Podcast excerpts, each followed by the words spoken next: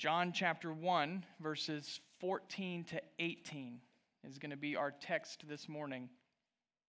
Finish out the prologue. And I'll ask you to follow along with me as we read from God's word. This is what the Holy Spirit says to the church, beginning in verse 14. And the word became flesh and dwelt among us, and we have seen his glory glory as of the only Son from the Father, full of grace and truth. John bore witness about him and cried out, This was he of whom I said, He who comes after me ranks before me, because he was before me. For from his fullness we have all received grace upon grace. For the law was given through Moses, grace and truth came through Jesus Christ. No one has ever seen God, the only God who is at the Father's side, he has made him known. Brothers and sisters, this is the word of the Lord given to us for our good. Let's pray together and ask God to bless the reading and the preaching of his word. Heavenly Father, we ask for the Holy Spirit's help. We are not capable by nature to understand the things of God as revealed in your word. We need illumination from the Holy Spirit. And so we pray now that you would please open our hearts and minds to understand the scriptures and to believe the things that have been revealed concerning your Son, Jesus Christ, who is our Savior and our Lord. We pray, Father, for the humility to be convicted. We pray, Father, for the ability to be encouraged. We pray for faith to be strengthened. Father, we pray, oh, how we pray, that your name would be glorified in us and through us today as we listen to your word. Please keep me from error, God.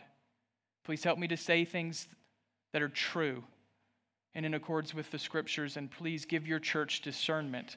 These are your people, God. Please give them discernment to hold fast to the truth. We ask these things in Jesus' name, confident that you hear us. Amen. Today, we are reflecting on the incarnation of the Son of God, that the Word became flesh and dwelt among us what can you say to introduce something so wonderful? I don't have words to describe what is indescribable. I don't have wisdom enough to explain what is inconceivable. C.S. Lewis said that the incarnation is the central miracle of Christianity, and he was absolutely right. Without the incarnation, there would be no Good Friday, no Resurrection Sunday, no outpouring of the Holy Spirit, no gospel.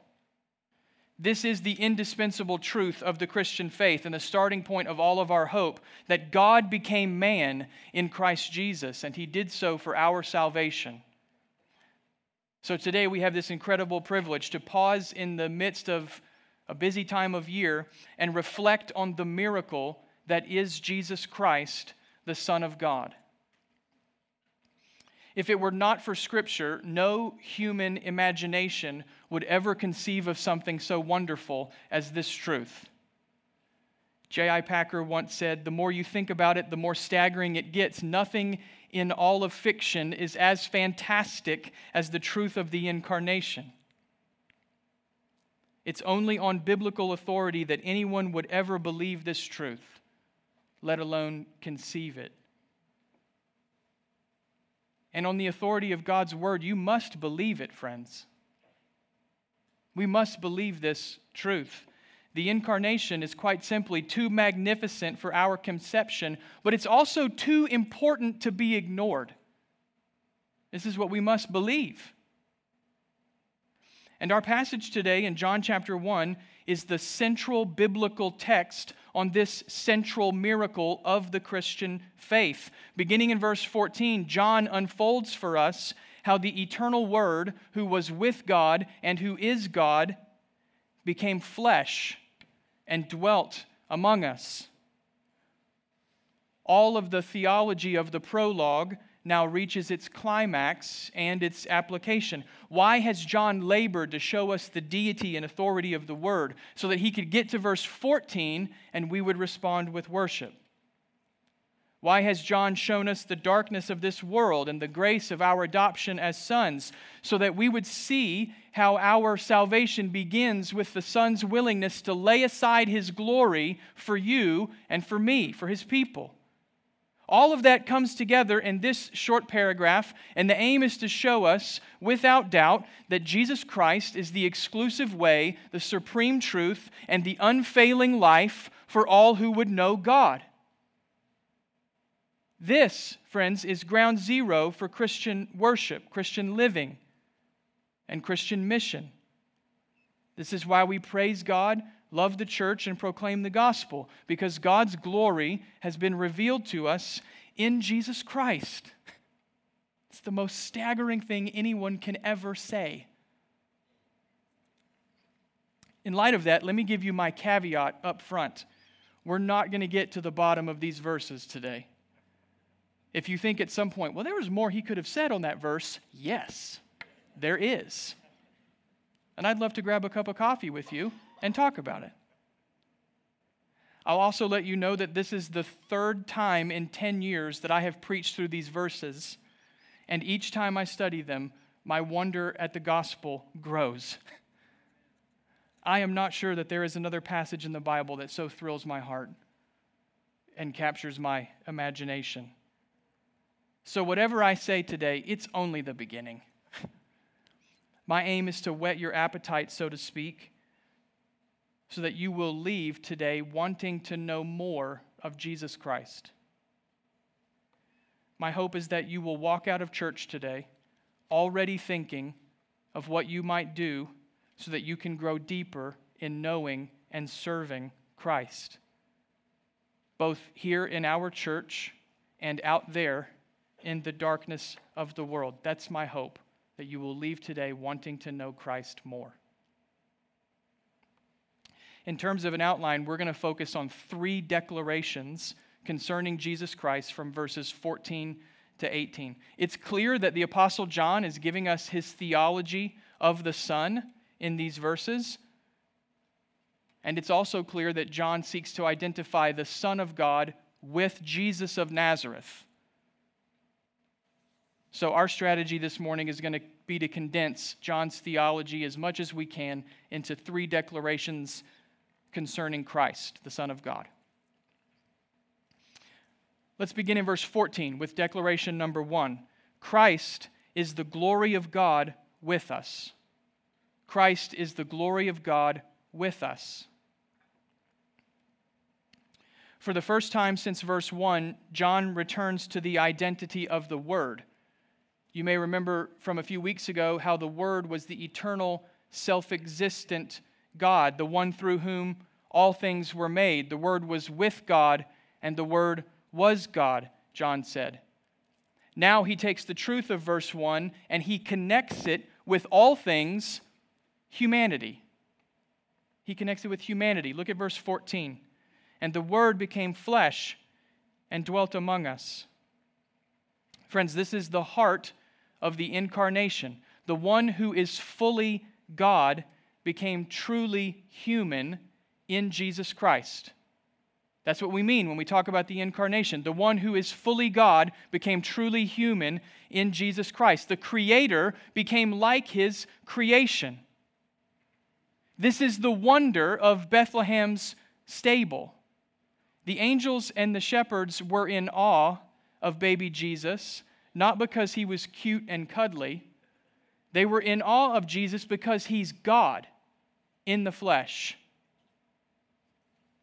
And John emphasizes this with his language. Look at verse 14. Notice how he says the Word became flesh. That is, the Word did not merely appear human, he became a man. Meaning, he took on flesh and blood. He became like us in every way, with the exception of sin. He became flesh. But at the same time, notice that it is the Word who did this. That is, the Word did not cease to be who he was.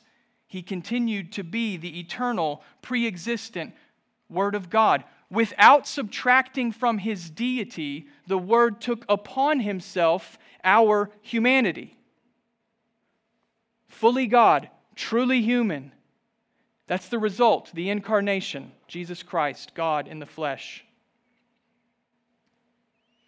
But the wonder of the incarnation goes deeper. Notice the next phrase in verse 14. And the Word became flesh and dwelt among us.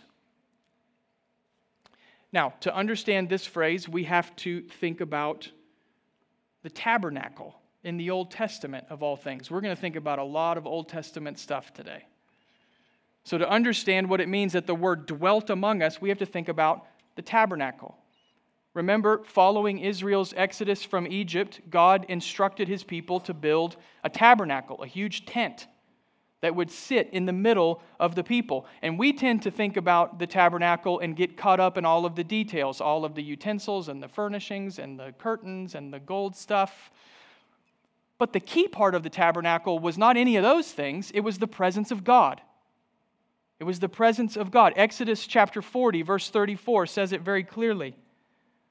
Then the cloud of glory covered the tent of meeting, and the glory of the Lord filled the tabernacle. Amazingly, God delivered his people from bondage in Egypt, and then, and then he dwelt among them with his presence sheltered there in the tabernacle, God's presence in the midst of his people. And that situation continued from the tabernacle on into Solomon's temple, where the glory of God was said to dwell in the Holy of Holies. And yet, if you read the Old Testament closely, then you will learn that that's not the end of the story. Later in the Old Testament, in the book of Ezekiel, God's presence shows up again, but this time in a tragic way. In Ezekiel chapter 10, the prophet sees the glory of God leaving the temple. In other words, God's presence is no longer in the midst of his people. Their sin has separated them from God, and so he no longer dwells among them. So, when John says in verse 14 that the Word became flesh and dwelt among us, he's proclaiming incredibly good news. Humanity's exile is coming to an end, for God, God, has come once again to dwell in the midst of his people. But here's the key, brothers and sisters. This time, God's presence is not mediated through a tabernacle. This time, God's presence is not cordoned off behind the curtains of the temple. This time, God comes to dwell with man as man. With unthinkable humility, the Son of God descends from glory and he takes on humanity in order to dwell with his people and reconcile sinners to God. Don't miss the initiative, friends. Please don't miss the initiative. We don't make the first move towards God. That's not the good news. The good news is that God comes to us. God descends to us in the incarnation of his Son. And that means Jesus Christ, in his flesh and blood, fulfills the purpose of the tabernacle and the temple. People will sometimes ask me, I don't like to read the Old Testament because it's confusing to me and I don't understand it. And I understand that on some level. You know what the key to the Old Testament is? Jesus. Jesus Christ fulfills the purpose of the tabernacle and the temple. Again, look at John's language. Look at the next phrase in verse 14. And we have seen his glory could any Israelite enter the tabernacle or the Holy of Holies in the temple? No. Only the priests could go in, and only the high priest could enter the inner sanctuary. And even then, the high priest did not see the presence of God in a tangible way.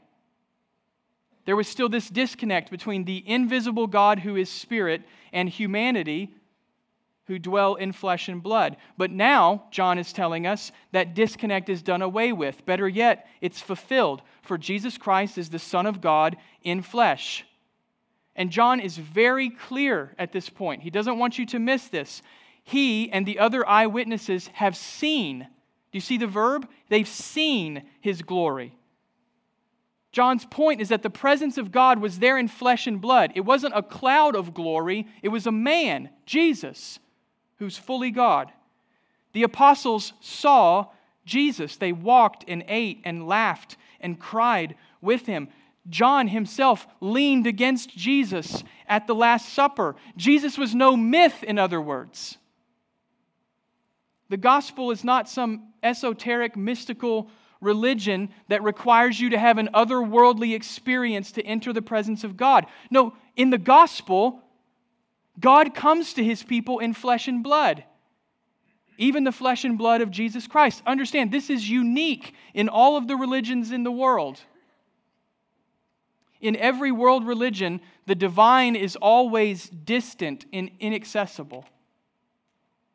In every other religion, it's humanity that has to make the first move.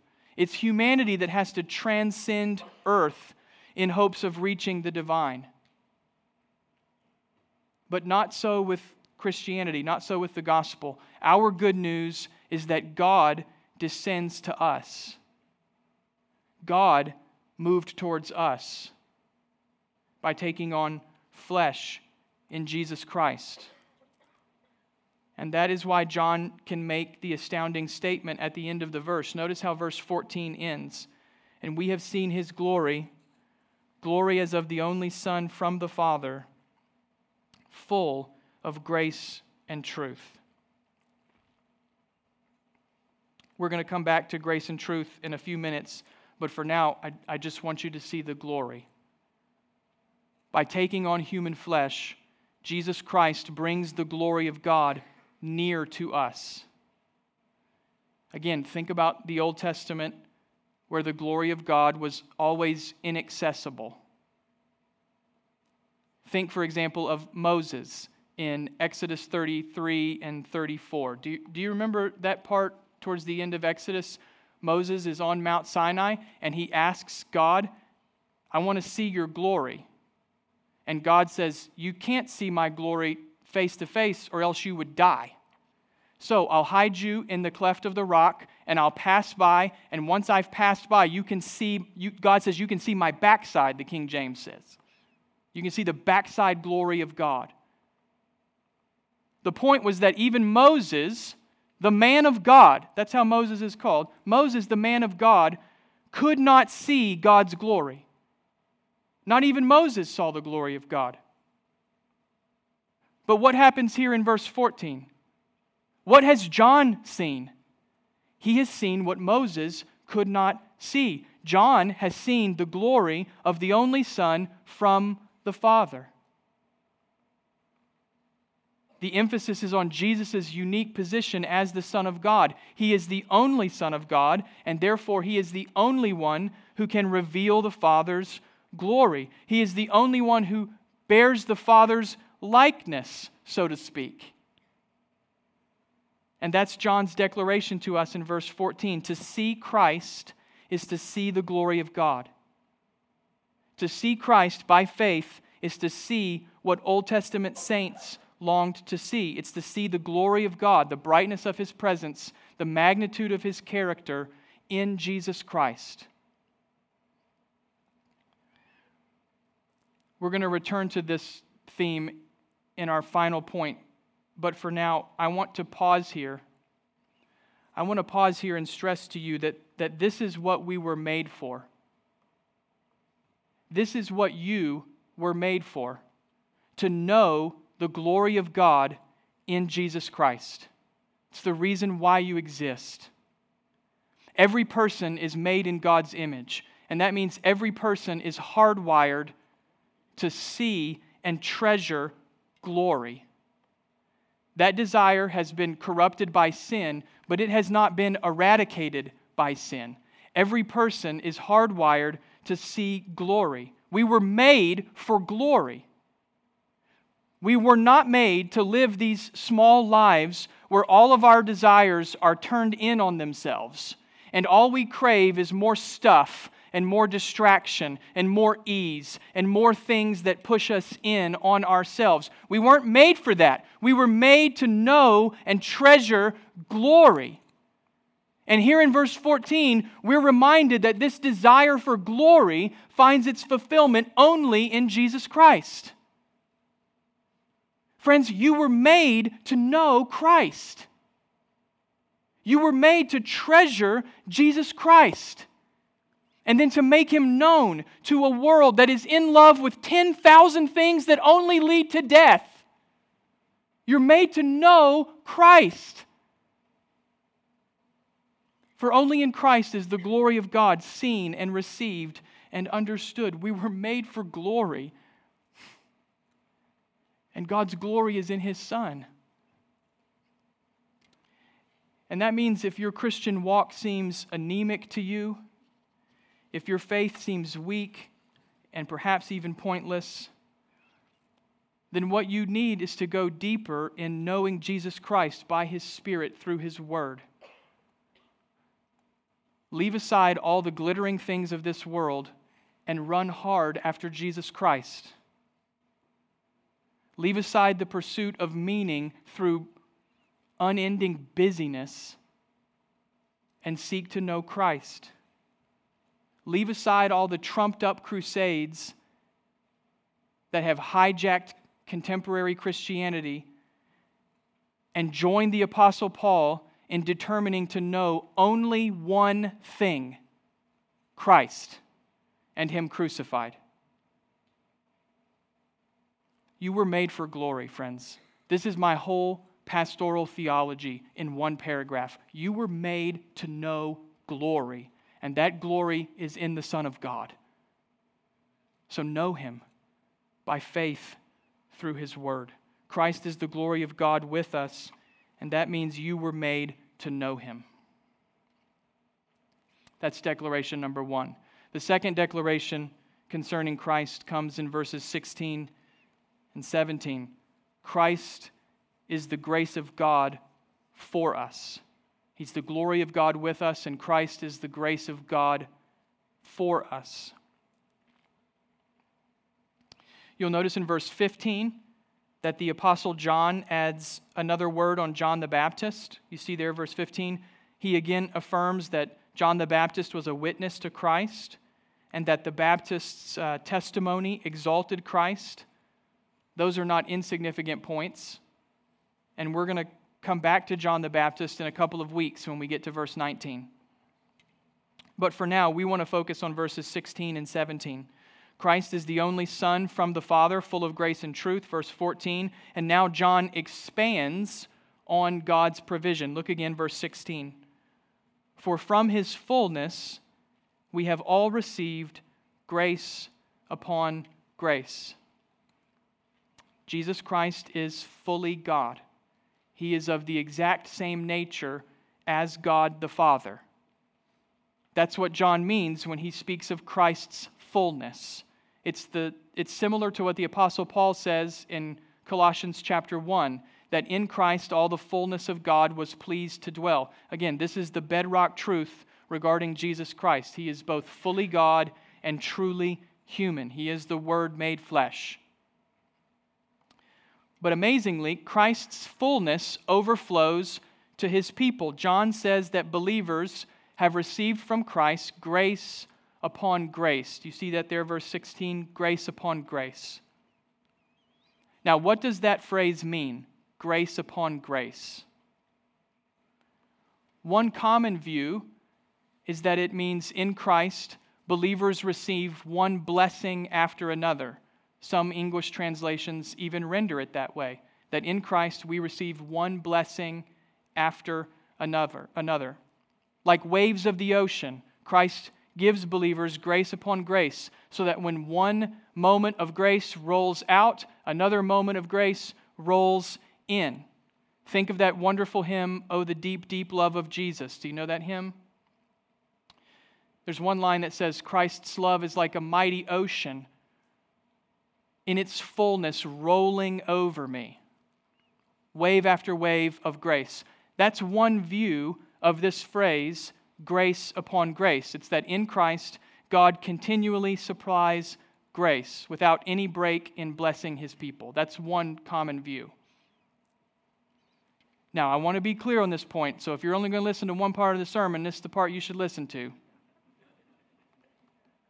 I want to be clear on this so that no one misunderstands me. That view is doctrinally correct. That's true doctrine, but I don't believe that's what John is saying in verse 16. It's true that in Christ, grace follows grace like one wave after another. Praise God. That's gloriously true. But that's not what John means in verse 16 when he talks about grace upon grace. He means something else. How do we know that?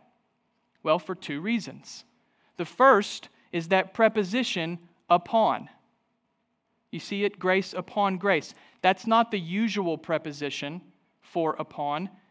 Rather, John is using a less common preposition that means instead of or in the place of.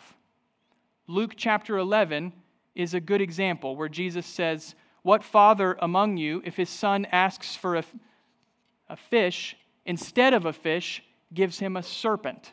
Do you hear it? Instead of. Or 1 Peter chapter 3, don't repay anyone for evil. Don't return evil in the place of evil. Don't do this instead of that.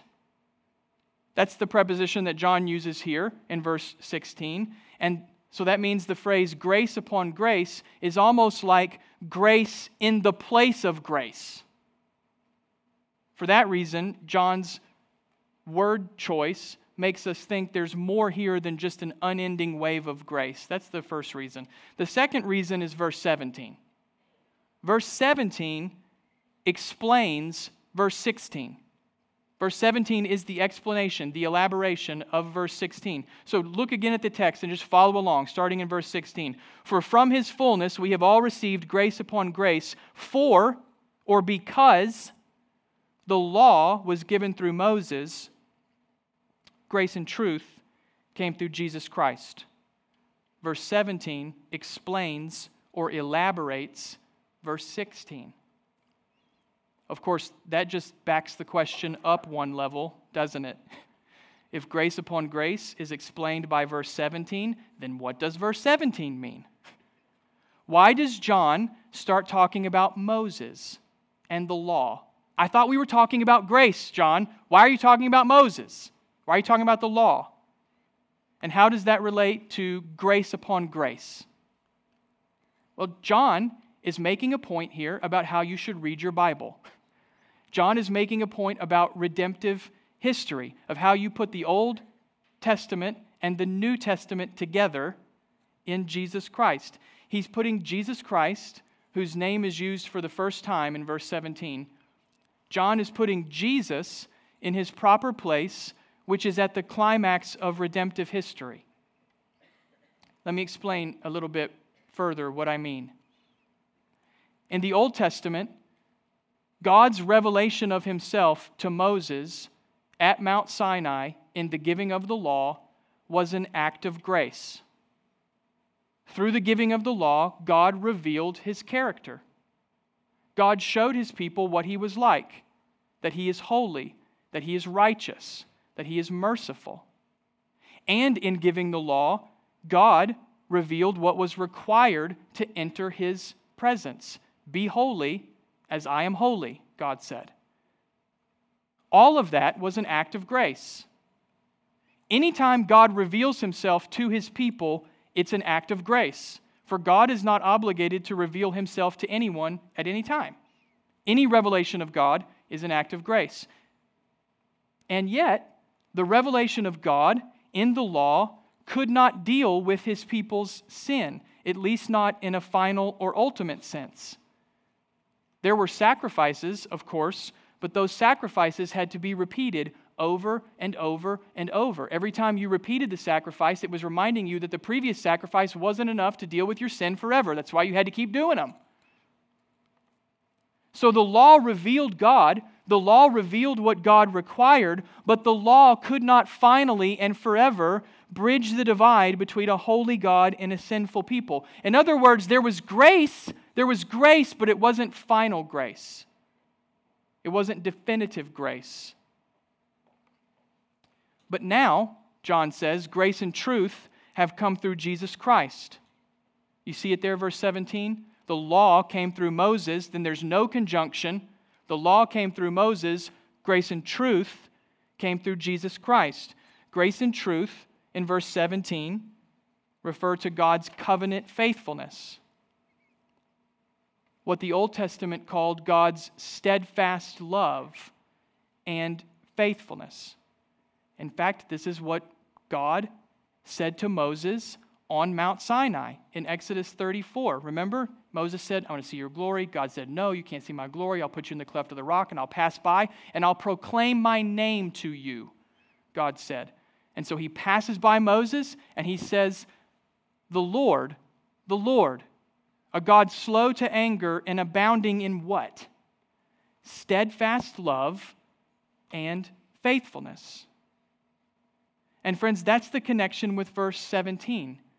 Grace and truth are God's steadfast love and faithfulness. God's steadfast love and his faithfulness find their ultimate fulfillment in Jesus Christ. What the Old Testament anticipated, Christ fulfills. What Moses saw in part, believers in Christ see in full. And according to John, this is the climax of redemptive history. This is the pinnacle of God's work in the world. When the Word became flesh, God's covenant faithfulness was ultimately displayed. When the Word became flesh, God's gracious gift of Himself took on its final expression. When the Word became flesh, God's revelation was complete.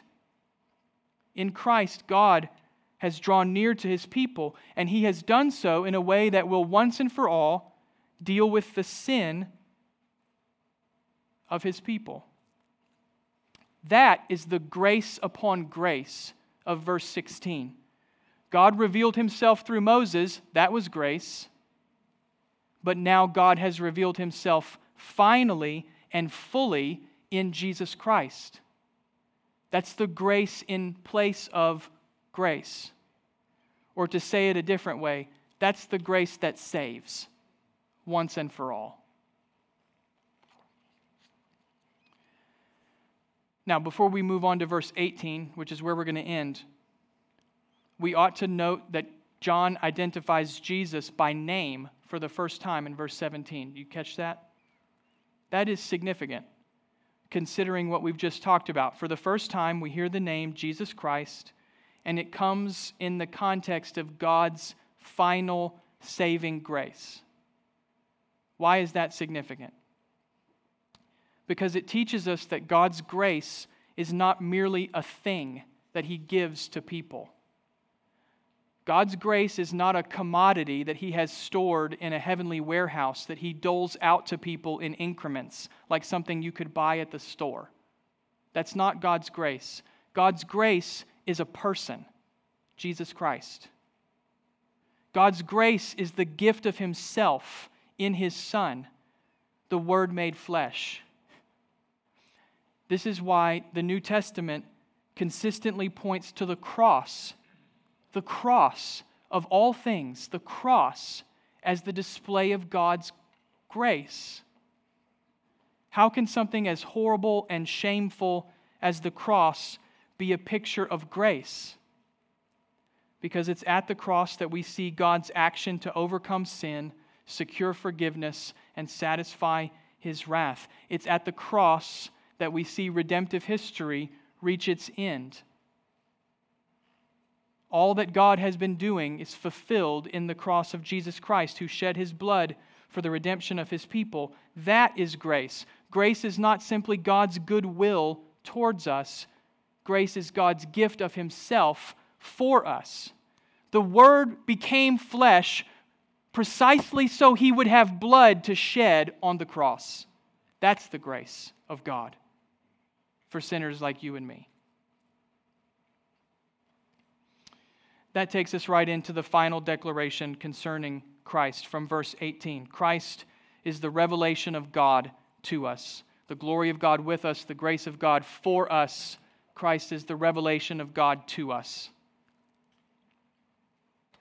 John continues to think about Moses on Mount Sinai from Exodus 34. I'll say it again if you want to understand the Old Testament read a lot of, uh, if you want to understand the New Testament, read a lot of the Old Testament. John is still thinking about Moses on Sinai. Listen to what he says, verse 18. No one has ever seen God, the only God who is at the Father's side. He has made him known. Moses on Sinai was the high point of Old Testament revelation. It was the clearest that God revealed himself. And yet, Moses did not see God. He asked to see God, but he only saw God's back. Moses only saw a glimpse of glory. That's what John means when he says, No one has ever seen God. Not even Moses saw God. So if Moses didn't see God, you didn't see him either. That's what John is saying. But now, in Christ, God has revealed himself in a final way. Since Jesus Christ is himself God, he can reveal what God is truly and fully like. This is near to the heart of John's theology of Christ, the only Son who is lovingly known by the Father and near to the Father, the only Son of God who is God, makes the Father known. It's as though Jesus interprets God for us. We love expository preaching at this church, so maybe this image will help. Jesus exposits the Father so that we can know him. The Son explains, reveals, interprets the Father to us in a way that we could not know apart from him. And Christ does this definitively. To know Jesus Christ is to know the triune God. And to know the triune God can only come through Jesus Christ. Friends, this is why we believe that people who do not know Christ do not receive salvation. Christ is the only way to be saved because he's the only Son of God who makes the Father known. This is why John in chapter 14 can record Jesus saying to Philip, If you have seen me, you have seen the Father. To know Christ is to know God finally and savingly. And friends, that means that you and me, you, you and me, we stand in a place of incredible privilege. You stand in a place that is better than Abraham and David and Isaiah and Amos and Micah.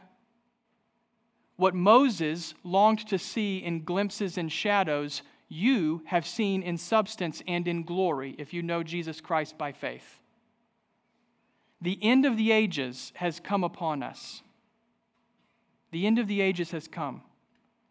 And in Christ, we behold the very revelation of God in the flesh. There's no greater blessing than this. There's no greater privilege than this. God can give us no greater gift, no greater grace, for He's given us Himself in his Son. Brothers and sisters, if you ever doubt the Father's love, which, by the way, at times you will as a Christian, if you ever doubt the Father's love, look to Jesus Christ. There's no greater assurance of God's love than Christ. If you ever question whether or not God is good, look to Jesus Christ, who was made flesh for us and for our salvation. If you struggle to believe that God is for you, look to Jesus Christ. Jesus Christ is the flesh and blood reminder to you that God is not holding out on you. He's not withholding from you any good thing. For he's given you himself in his Son. To know Christ is to know God, and there is no greater assurance than this. Indeed, there's no better way to strengthen faith and overcome doubt and grow in grace than to behold Jesus Christ and His Word. I once heard a wise pastor say that you should read from the Gospels every day, because in doing so, you would see Christ every day. That's really good counsel, friends. The new year is coming up, which is always a good time to focus on taking in God's Word. New Year's coming up, always a good time to renew your focus on taking in the Bible in the new year. I'm going to preach on that tonight, by the way. You should come and listen. And so perhaps this is something you could add to your Christian walk in the new year. Read a chapter from the Gospels every day. Just one chapter from the Gospel. Start in Matthew, go through John, and then start over again. Read a chapter from the Gospels every day because in doing so, you would see Christ. And in seeing Christ, in seeing Christ, you would know God. His goodness, His love, His grace, His mercy, His faithfulness. If you're not a Christian this morning, this is what we would encourage you to do as well. The Bible is very clear that apart from Christ, you are lost and separated from God because of your sin. But the good news is that God is not waiting for you to take the first step towards Him. The good news is that God has acted to draw near to sinners and reconcile them to Himself. God sent His Son to atone for sin, conquer death, and accomplish salvation for all who believe. If you're not a Christian today, if you're not a Christian, you can know God, but you can only know Him through faith in His Son, Jesus Christ. The Bible says that that happens through repentance, which is to confess your sin and to turn away from it, and faith, which is to bank everything you have on Jesus Christ. If you're not a Christian today, that's what we would pray that you would do, that you would repent of your sin and turn to Christ for the salvation of your souls.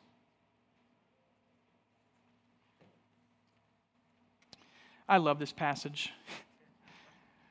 I, the whole Bible never fails to astound me, but there's no place in the Bible that is more astounding to me than John chapter 1. The Word became flesh and dwelt among us, and we have seen his glory glory as of the only Son from the Father, full of grace and truth. It's amazing glory, grace, revelation, it's nearly unthinkable. I hope it's whet your appetite. It's nearly unthinkable that God would come near to us in his Son, the Lord Jesus. So may we know the joy of the gospel today and every day to the glory of God's name. Amen. Amen. Let's pray.